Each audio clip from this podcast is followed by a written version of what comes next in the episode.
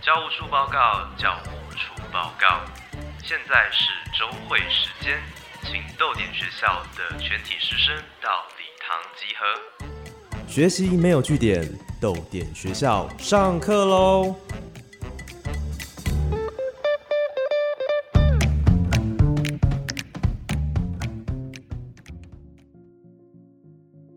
大家早安，欢迎来到豆联学校，我是教务主任廖静。学习没有据点，欢迎加入我们的行列。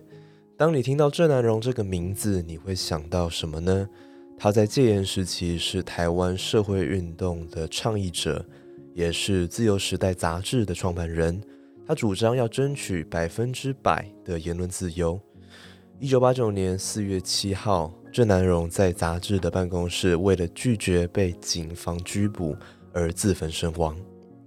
从二零二二年回顾，我们很难想象，在当初威权不自由的环境下，要从事这些活动需要多少的勇气。所以，今天的豆点学校，我们想要邀请同学和老师们一起思考这个问题：现在是二零二二年了，为什么我们仍然必须要讨论郑南荣？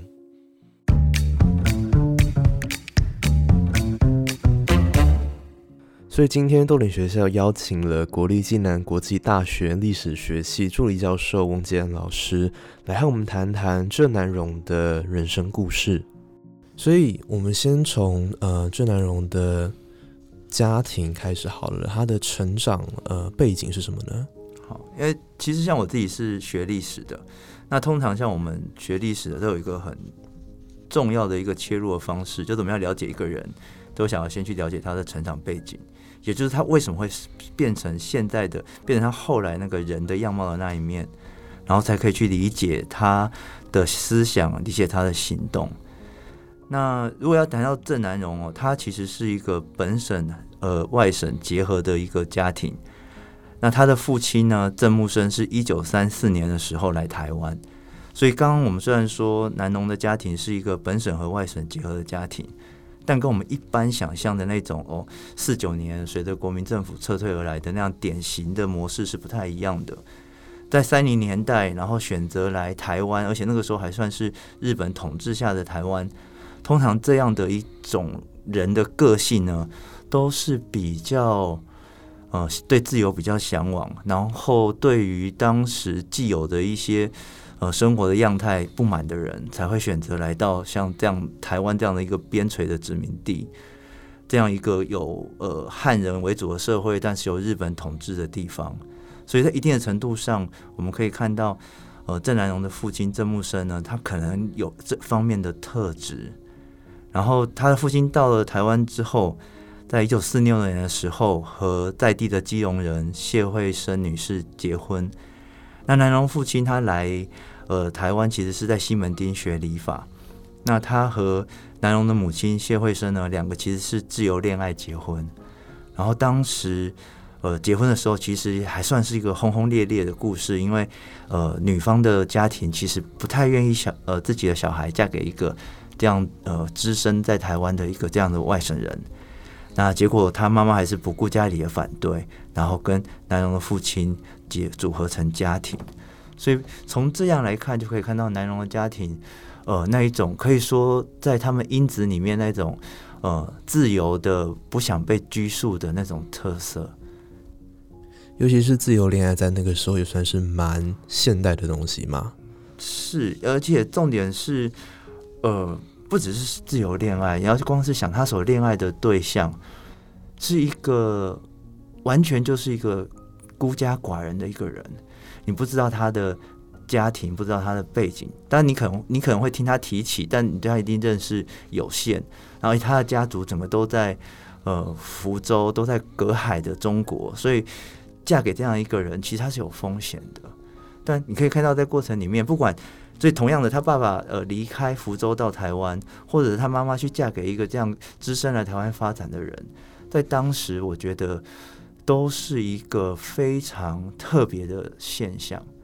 OK，所以这个是郑南荣的父母他们在那个时代，然后自由恋爱结婚的背景。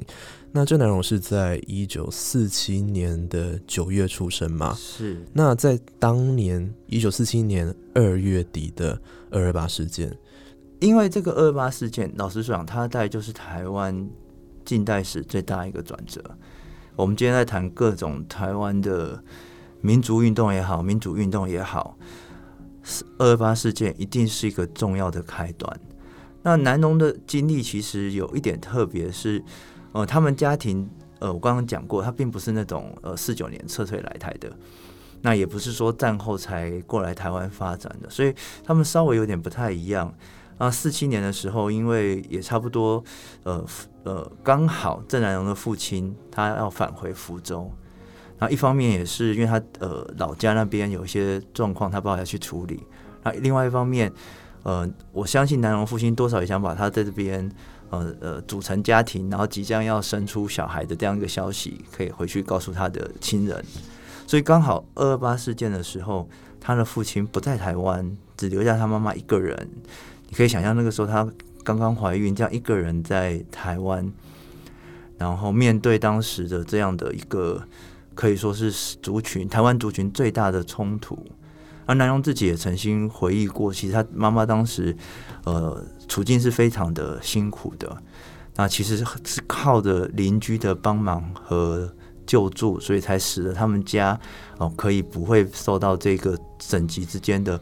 冲突所波及。然后一直到四月的时候，他父亲回到国内，然后九月就郑南荣在台北出生。但是他在好郑南荣在台北出生，但是他成长的地方是在宜兰的罗东嘛？对。然后是要到呃他之后考上建中之后才会再回来台北。其实因为说他们后来的全家到呃宜兰罗东发展，主要也是因为工作的关系。那他们当时的工作其实是在中心职场的罗东总厂。那在那个呃这个厂厂房里面呢，刚有提过嘛，他爸爸来台湾是学理法的，所以他们当时其实就是经营这个工厂里面的呃福利部里面的理法院跟美容部。那所以呢，呃，这个东西我觉得也是很特别的，也就是说，通常四九年呃来了以后，呃，因为这个国民党。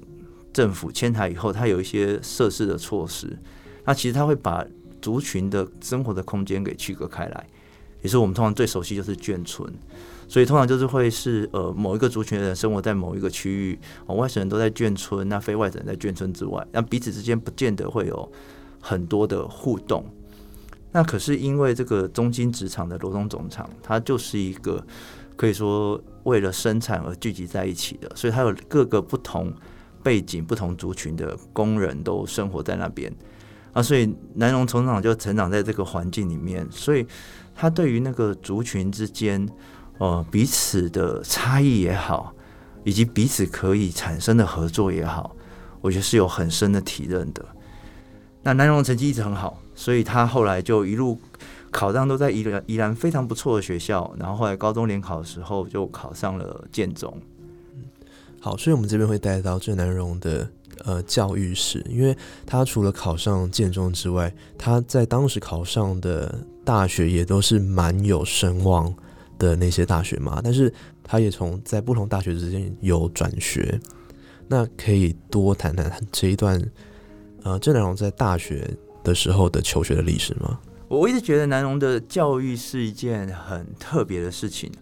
那其实刚刚呃忘了讲到是，其实南荣的家庭教育也非常的特别，因为他的父母就像刚刚一开始提到，就是一个比较呃生性爱好自由的一个结合，所以他们家其实是非常自由开放的。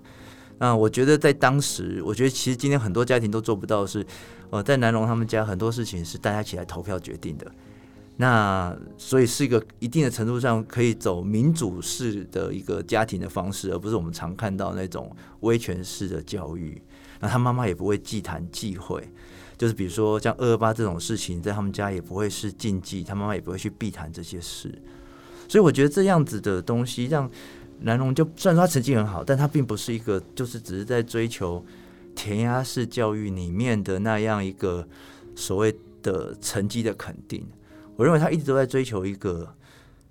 在教育里面得到自我认同、自我成长的一个方式。所以他那个时候建中完，他是考上了成大。那他考上成大是呃当时的工程科学系，嗯，也可以想象那个在二类组一定也是一个很不错的科系。但是他当时选择休学，选择重考，因为他知道自己的性向不在那里。他常常开玩笑说，他只能去当一个二流的工程师，所以他不想去做这件事。那所以他后来重考以后，他知道自己的性向是一个呃更思想性的，所以他就考上了辅大哲学，然后考上了台大哲学。那这边最有趣的是，你可以看到一个从小在自由环境生长的人来说，其实那一个跟威权对抗的、拒绝威权的那个因子，其实一直在他呃身体里面发挥的作用。他虽然说不断的重考，可是他其实也还是很积极的参加呃这些大学的社团活动。那通常我们在回顾南农一生的时候，都会知道说他。对于这些民主思想的启蒙，其实很多都来自他在成大的西格玛社的启蒙，那以及他在台大当哲学会会长的时候，呃，跟比如说像殷海光这些自由主义者的互动。那可是呢，那个对威权的抵抗就非常的明显，就是在大四的时候，他们有一门必修叫做国父思想。其实所有人都知道，这种就像。呃，我这个时代，呃，呃，四十以上的人都会去上过三民主义课一样，这种东西就像军训课、三民主义课，你就是混过去就好了。但他就是拒绝去选修，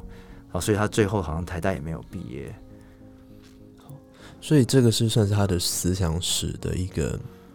嗯，开始建立的时候嘛。那呃，他毕业之后，然后直到在创办呃。自由时代这个杂志中间是有发生什么事情吗？才会让他呃决定要创办这个杂志？其实要谈到呃台湾的民主运动，一九七九年的美丽岛事件，然后以及延伸过来到一九八零年的林义雄的林宅血案，呃，可以说是对台湾民主运动一个最直接，然后冲击力最大的一个事件。在美丽岛之前，呃，人们对于呃自己受到不自由对待这件事情，其实是有点懵懵懂懂的。透过美丽岛杂志的成立，也透过当时呃美丽岛的这些重要的意见领袖的宣传，然后包括像呃除了美丽岛之外，像康林祥等人这些党外的运动者。然后不断的进行某一些民主的教育、民主的呃呼喊的工作，所以才让人们意识到、觉醒到说，现在这个体制本身是有问题的。但是当人们意识到这件事情，然后开始形成某种对抗力量的时候，呃，就引来了所谓的这种政府或权力者的不安。所以在美丽岛事件里面，就开始进行大规模的逮捕。那在逮捕的过程里面，呃，各种可以说是不合法的手段，那或者是说刑求的手段不断发生，那后来就产生了后来的林英雄的血案，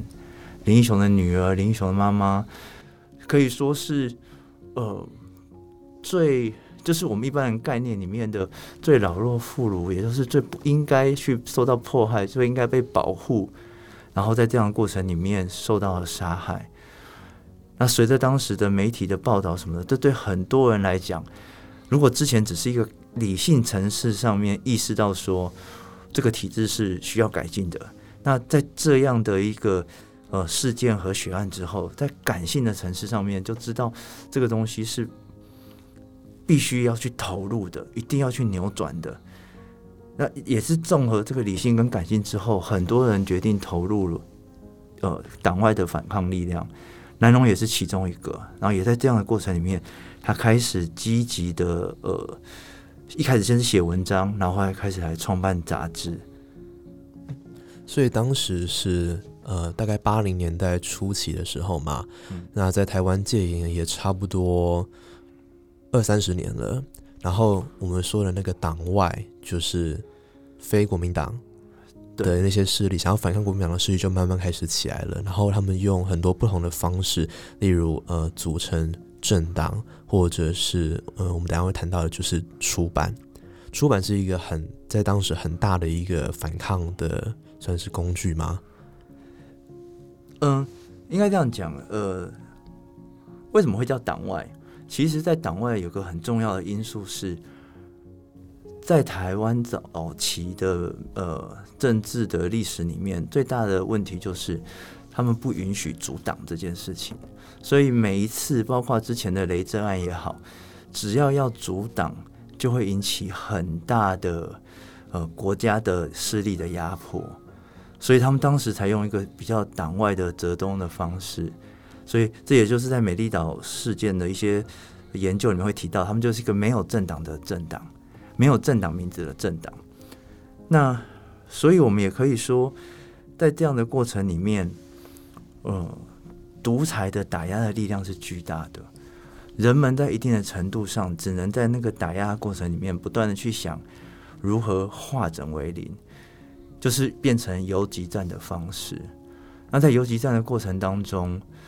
舆论的言论的宣传，大概是当时最重要的方法。透过呃跟政府玩这种躲猫猫式的，就是政府单会来查禁你，会禁书，然后会收集这些东西。但是你要跟政府玩躲猫猫的方式，私下把一些重要的想法、重要的资讯、重要的理论、重要的论述，可以这样传达出去。那也因为这样子的一些言论的传达。让更多人觉醒，也让更多人意识到，这是一个需要去投入改变的现状。OK，所以在这样的时代背景下，呃，郑南荣就投入了出版。那更准确来说呢，是创办了《自由时代》这个杂志。我们先休息三十秒，然后回来之后，再更深度的认识《自由时代》这个杂志的创办理念。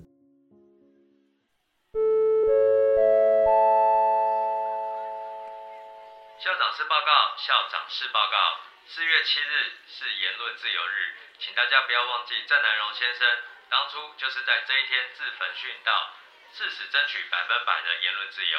想知道更多郑南荣先生的思想，欢迎阅读本刊文则，一律由总编辑郑南荣负责。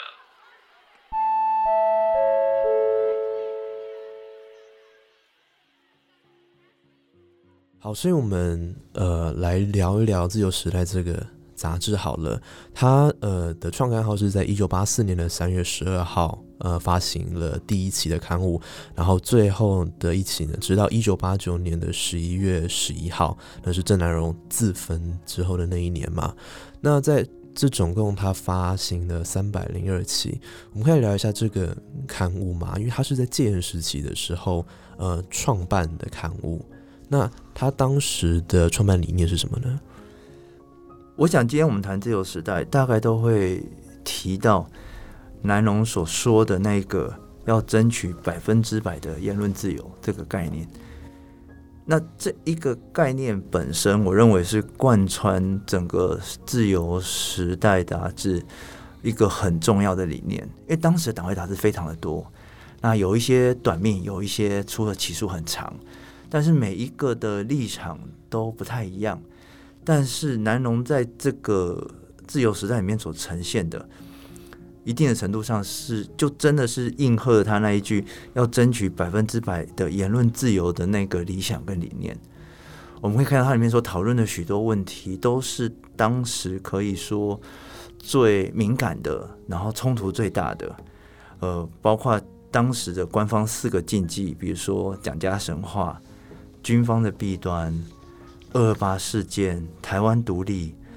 这一些都是在当时，呃，很多人不敢碰触，也不愿意碰触。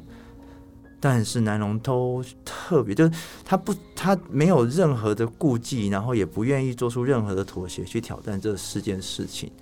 那其实这件事情，仔细想想看，是完全会打到呃统治者最不希望人们注意到的，比如说蒋家神话。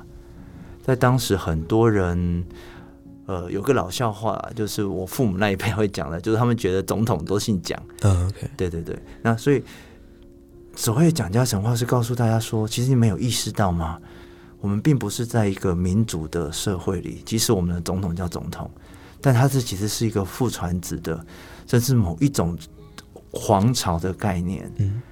那军方弊端是让大家可以看到说，这其实是一个在戒严时期一个军制的国家，而这样一个军制的国家，让军方的权力没有受到节制和监控底下，产生那么多哦舞弊的事件。那二二八则是就像刚刚说的，让人们去正视一个政府不能呃，政府拒绝让你去思考，拒绝让你去知道一个重大的事件。它重新的唤起不只是台湾的历史，它也唤起了无数的受害者，让人们重新去注意到说这片土地在这个统治之前曾经留下多少的血。那那这些留下来的伤口。呃，今天就被政府这样随便的掩盖，我们应该怎么去面对它？怎么正视它？那台湾独立，呃，即使到今天，我相信都还是一个很有争议的话题。你可以想，在八零年代提出台湾独立这件事，但南荣在呃自由时代里面提出了台湾独立。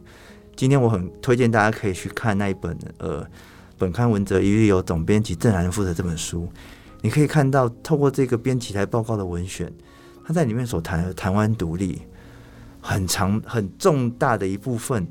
就是我们今天要谈的如何变成一个正常的国家。也唯有变成一个正常的国家，呃，不是一个呃世袭的政权，不是一个被军方用枪杆子统治的政权，是一个可以面对自己过去的国家，台湾才会有希望，台湾才能够避开再发生过去一样的悲剧。所以，呃，对郑南而言，台湾独立算是呃一个解决这些问题的方法吗？它是一个解答吗？嗯，与其说它是一个方法或者解答，而是说这就是一个根本的样子。也就是说，所有的台湾所面临的问题，甚至我们可以说，不只是当时到现在，许多没有办法被完全解决的问题是。一定的程度上面，台湾就一直不是一个正常的国家。它有许许多多的，呃，在当时以当时来说，有许许多多的威权所设下来的限制。那怎么样去把这些限制打开？所以对我来说，与其说这这个解答，而不是说这就是他终极的追求。一旦完成了这个追求，呃，许多的问题，就像你说的，可以迎刃而解。也只有坚持要去追求这件事情，我们才知道问题在哪里，才可以一一去解决。好，所以我们知道说，在戒严的时候，整个蒋家的他们的权力是非常非常大的，然后在各种呃，不管是言论或是集会的自由，也都受到很大的限制。那在这个环境底下，郑南荣创办自由时代的时候，他有受到呃。什么样的压力，什么样的打压吗？呃，当时不管是南荣也好，或是当时出版任何这种党外的杂志、期刊或书籍也好，其实面临的问题就是，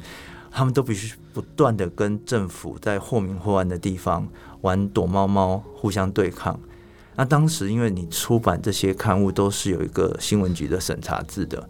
所以南荣那时候其实也已经做好了，就是这个刊物一出来一定会被查禁的准备。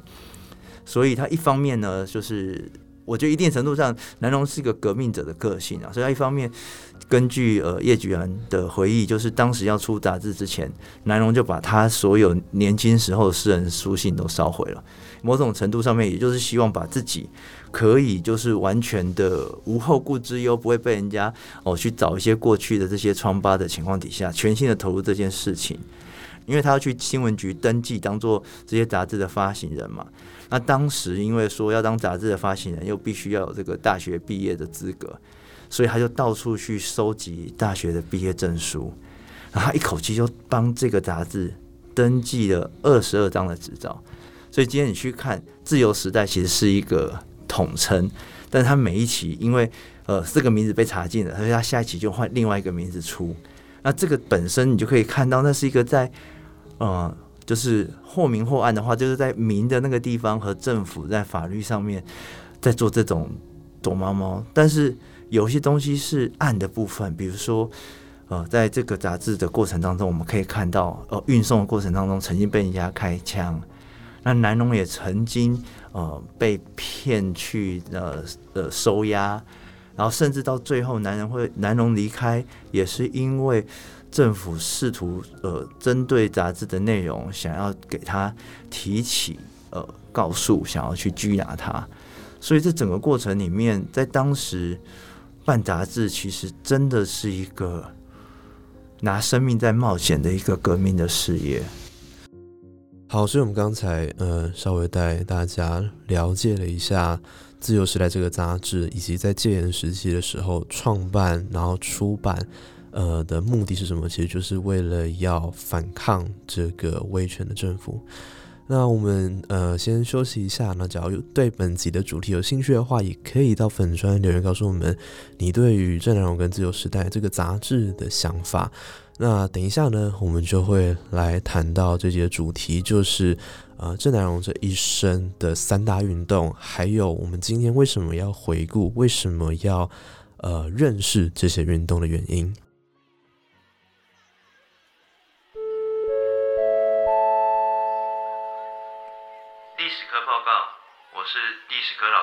老师翁继安，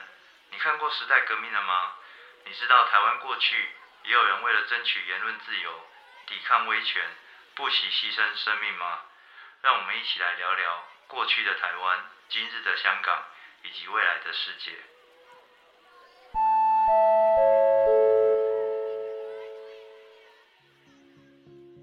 好，所以呃。当我们回头再谈到呃郑南榕的时候，通常会把他呃在一生跟他有关的三大运动会把它连接起来。那这分别是在呃一九八六年的五一九反戒运动，然后到一九八七年的二二八和平日活动，还有一九八八年的新国家运动。一九八六年的五一九反戒运动的那个开始那个契机点是什么呢？呃，整个五一九反戒严运动，也可以说是当时我们可以看到，呃，在戒严到了那个最末尾的阶段，那个整个社会的力量其实已经已经到一种可以说无法被压抑的状态。人们对于戒严这个东西已经有非常多的不满。那整个自由时代杂志，我们刚刚提过，他对于戒严体制有非常多的抨击和批评。那南龙呢？基本上就是他自己讲的，他常常强调他自己是一个行动的思想家。那所以南龙当时就决定要把这种只是单纯的文字或言论的宣传化为具体的行动。所以他在一九八六年五月十九号的时候，他当时要呃号召一个游行，然后借由那个游行呢去抗议戒严。那这个游行在当时的设计其实就从今天万华的龙山寺出发到总统府。那如果是生活在台北朋友知道，这段路其实没有很长。但是第一个，对于呃执政者来说，呃反对戒严体制这件事情本来就对他们是个威胁。另外，你还聚众集会，这其实是可以说是当时的一个独裁政府或一个威权政府。呃，这可以说是当时一个威权政府可以说是最害怕的事情。这两个结合在一起的时候。呃，当这个集会呃聚集在一起的时候，政府马上就派员到现场，然后双方就在呃起点的那个地方对峙了十二个小时。那所以南荣后来他们也有说，其实他们觉得政府这这个举措很，其实是很笨的，因为威权者有时候有时候会那个，因为如果真的让南荣从龙山寺，然后率领这些人从龙山寺走到总统府，搞不好哎走完了就没事了。但是这个对视十二个小时，然后，呃，就上了当天各大的新闻，也引起国内外媒体的注意。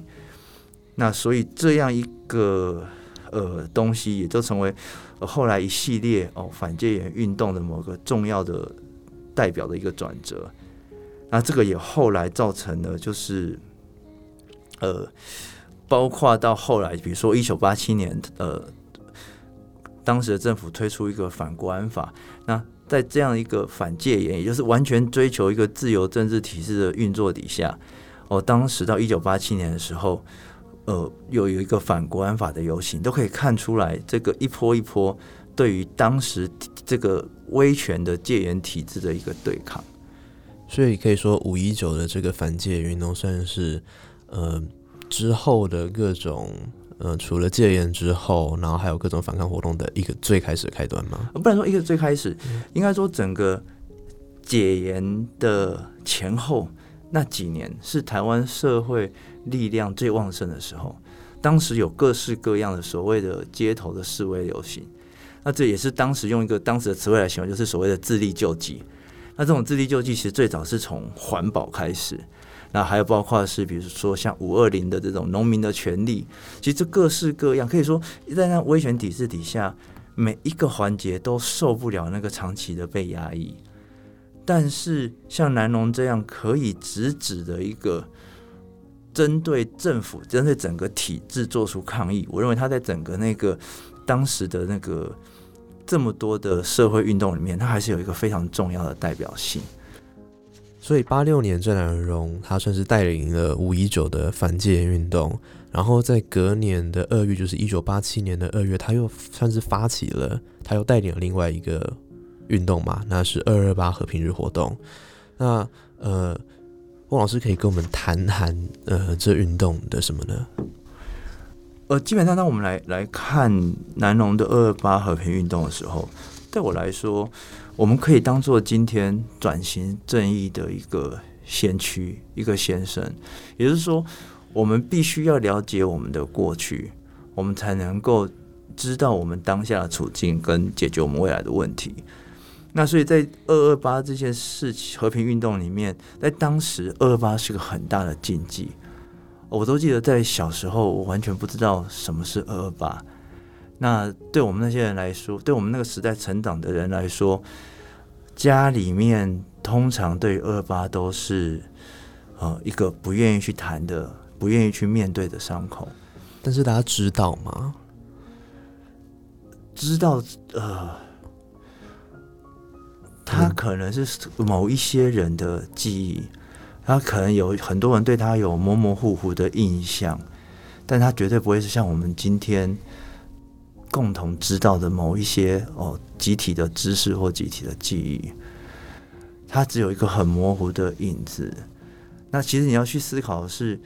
二二八它不只是一个事件，它其实是无数的家庭、无数的人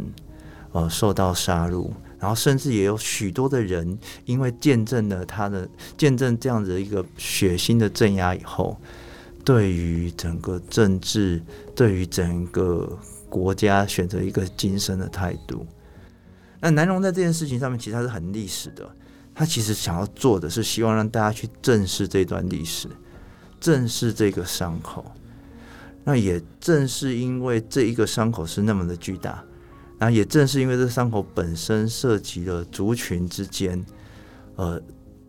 硬凑在一起所发生的冲突，而且是在一个威权体制底下没有被好好解决的伤口，所以南荣呢就跟当时的这些受害者家属协会合作，开始这一连串。那这这不只是回顾发生了什么事，也让这一些家属，让这些受害者的亲族能够发声。能够去说出这些逝去故人的生命故事，那也借由这些生命故事，你才发现说这件事情它对台湾造成多大的伤害，一整个世代的精英，然后以及甚至一整个世代的精神样貌都被改变。然后这个就会衔接到隔年一九八八年的新国家运动嘛？是。那新国家运动那个时候，呃，我们可以看到。当时，呃，整个这也就算是呃，我们可以看到那个很多东西就像骨牌效应一样。当南龙他们开始去挑战戒严的体制，当南龙南龙他们去看待这一个土地过去的历史，然后同时间呢，许多这种政治能量呢不断的汇集，人们渐渐的开始走向了一个台湾独立的主张。那当时其实是因为，呃，在八七年八月的时候，呃，台湾政治受害者联谊协会，然后这个协会当时把台独列入章程，然后所以当时的那个负责人像蔡有全跟许朝德这两位前辈，就因此哦被涉嫌叛乱，被指控，然后所以为了要去声援他们，对于台湾要不要独立这件事情，就变成一个很可以说是当时一个非常重要的一个讨论。那所以后来。啊，郑南榕就和呃黄华前辈他们就以爱与非暴力为原则，然后需要去推动一个台湾新国家和平运动、改造运动这样的一个活动，也就是新国家运动。那你可以去看他那个过程里面，他对于新国家的想法，某种意义上就回到我们刚刚说的，那就是一个对于正常国家的追求。好，所以这个就是郑南荣的呃三大运动嘛。那好，有些人会说，我们今年已经二零二二年了，然后距离戒严的时期已经已经很久了，然后好像呃转型正义也在做了，然后二二八也变成一个国定假日了。那为什么我们还需要去回顾、去认识这些运动？为什么还要去记得这些事情呢？呃，我想就是我们刚才谈三个运动的时候，就是当我们再回头去看，呃，我不太确定南龙当时自己的想法是怎么样，但你可以看到南龙他是一个非常完整的，他比如说呃五一九反戒严运动是对当下现实的一个批判，然后二二八和平运动其实是对一个过去的连接，那新国家运动可以当做是他对未来的一个召唤，所以他对于整个台湾的发展的蓝图。过去、现在、未来，其实它是有一个非常完整的体会，或者是说一个完整的愿景。而这样一个完整的愿景，老实说，离我们今天，哦，我们对于台湾民主的呃追求或发展，还是彼此呼应的。我们对于现代的体制有许多的改变，我们对于过去，也就是对于转型正义，有许多的重新的。追溯的过程，乃至于我们对于我们国家未来的前途，对于国家未来的样貌有许许多多的想象，我们都可以看到这些东西都跟南农还是有许许多多的呼应。甚至我们今天去看南农的言论，我们一点都不会觉得它落伍，我们甚至不会觉得它过时，因为里面有许许多多的东西都是某一种普遍性的，可以跨越时间隔阂发挥影响的作用。所以今天我们当然认识南农，绝对是一个呃，不只是去认识一个人，而是去理解、体会，然后并且思索我们民主的一个过程。那我也要讲一个呃，因为我自己在教育现场，所以我在教育现场有一个很深的体悟。就像刚刚你提到的，哦，我们现在二八好像变成了纪念日，我们二八还有很多的活动。但我后来，然后在课本里面都会写到二二八，都会介绍二二八。但我后来越来越发现，其实我们不太了解二二八。对很多人来说，它变成一个纪念活动，它就变成一个空洞的符号了，而反而忘掉了像二二八这个运动里面的重量。那这不只是二二八，我觉得对台湾民主运动也是。我们好像都觉得啊，民主就是理所当然，而忘了说，在八零年代，其实没有多少年以前。民主在台湾其实是一件非常啊难以想象的事。你今天觉得你可以投任何一个你的长官，你可以去直选你的市长，你可以直选你的总统，这在过去是一个无法想象的事。这是无数的人去付出才能够达成的。那当然，我们今天呃要去认识郑南龙，不只是认识他这个人。或者是说传统我们读那种什么伟人传记的方法，而是要去认识这个人和他同时代无数的那一些呃有名字或无名的英雄，他们共同把我们的民主带到今天这个阶段。那我们要去理解他们当时的追求，他们当时的付出，他们当时所受到的各式各样的打压和代价，然后进而要去思考说，当今天。就像南荣常说的，接下来是你们的事了。当今天我们轮到我们的时候，我们要如何去付出？我们要如何去打造一个民主的未来给我们下一代？我认为了解南荣是了解台湾民主的一个传承的发展，也了解也只有唯有这个传承的发展被了解，我们才能够一个世代一个世代打造一个更好的明天。但是也有可能就是，也有可能。因为民主很脆弱嘛，所以也很很可能我们又回到过去的那种维权的统治，所以这就变成说，我们回去看这些三十年前发生的事情，其实也算是对我们自己要不断的提醒嘛。呃，不只是不断的提醒，而是要了解说，因为民主真的很脆弱，民主其实它本身也有非常多的问题。这其实是现在一个时代里面，我们常常听到一种言论，就是啊，民主其实没什么好了，民主有很多缺陷啊什么。那当然，这些人不敢直接明讲，但他们都隐隐的在暗中颂扬哦威权或集权的某一些优势。那只有看到，只有当我们回到南龙那个时代，看到那些人在最前线拿着自己的生命。哦，用完全不妥协、百分之百言论自由的这样子，这种基本上非黑即白、没有任何灰色地带的坚持，怎么样去跟威权抵抗？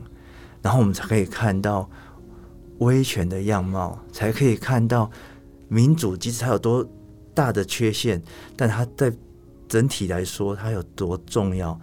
他我们有时候把民主想的太理所当然，就会觉得说啊，所以它不重要。但有一天。我们如果失去了民主，我们失去了所有我们应该被保障的权利，我们才会醒悟到，我们过去看似理所当然的那一些，其实是多么不容易，其实是多么需要呵护。而当我们去看南农，去看和南农同世代那些为我们民主打拼的前辈，我认为这是一个借由过去去守护未来的方式吧。OK，好。所以，我们今天呢，跟翁佳老师，我们呃聊了郑南荣的成长史，从他的家庭教育到他创办的杂志《自由时代》，还有他一生投入的三大运动，最后带到说，为什么到了二零二二年，或者是未来之后，我们还需要去记得呃这些事情。所以呢，在节目最后，呃，王奇安老师有一个问题要问大家，那这个同时也是你们的回家作业，欢迎你去思考，然后欢迎你去回答。老师，这个问题是，呃，这个做回家作业呢，是希望同学们啊，可以翻一下刚刚所提到的本刊文则，一律由总编辑郑南龙负责，《自由时代》杂志编辑室报告文选这本书，然后从这本书里面呢，选择一段你最喜欢的文字，试着说明喜欢的原因。以及南龙文字里面的理想，在我们今天是不是已经达成了？如果已经完成，那是什么样子的样貌？如果还没有达成，我们又该做哪一些的努力可以去完成它？好，所以呢，假如各位同学以后有时间的话，也欢迎前往参观郑南荣基金会的纪念馆，去更加了解这段历史。那我们今天谈到的书籍呢，有兴趣的话也也欢迎大家去找来看。我们今天谈到的呢，分别有呃百分百自由交战手册，还有名单之外，你也是受害者之一。这里不是一条船，新国家运动三十周年纪念专书，还有。本刊文则一律由总编辑郑然负责，只有时代杂志编辑室报告文选。欢迎同学找这四本书，以及前往郑南荣基金会纪念馆参观，更加了解这一段历史。那感谢你的收听，也感谢翁轩老师的分享。那谢谢老师，谢谢大家。好，那欢迎你上豆联文创结社的粉专 IG 留言，告诉我们你对于今天这一节目的想法。我是廖静，学习没有据点，豆联学校下课，拜拜，拜拜。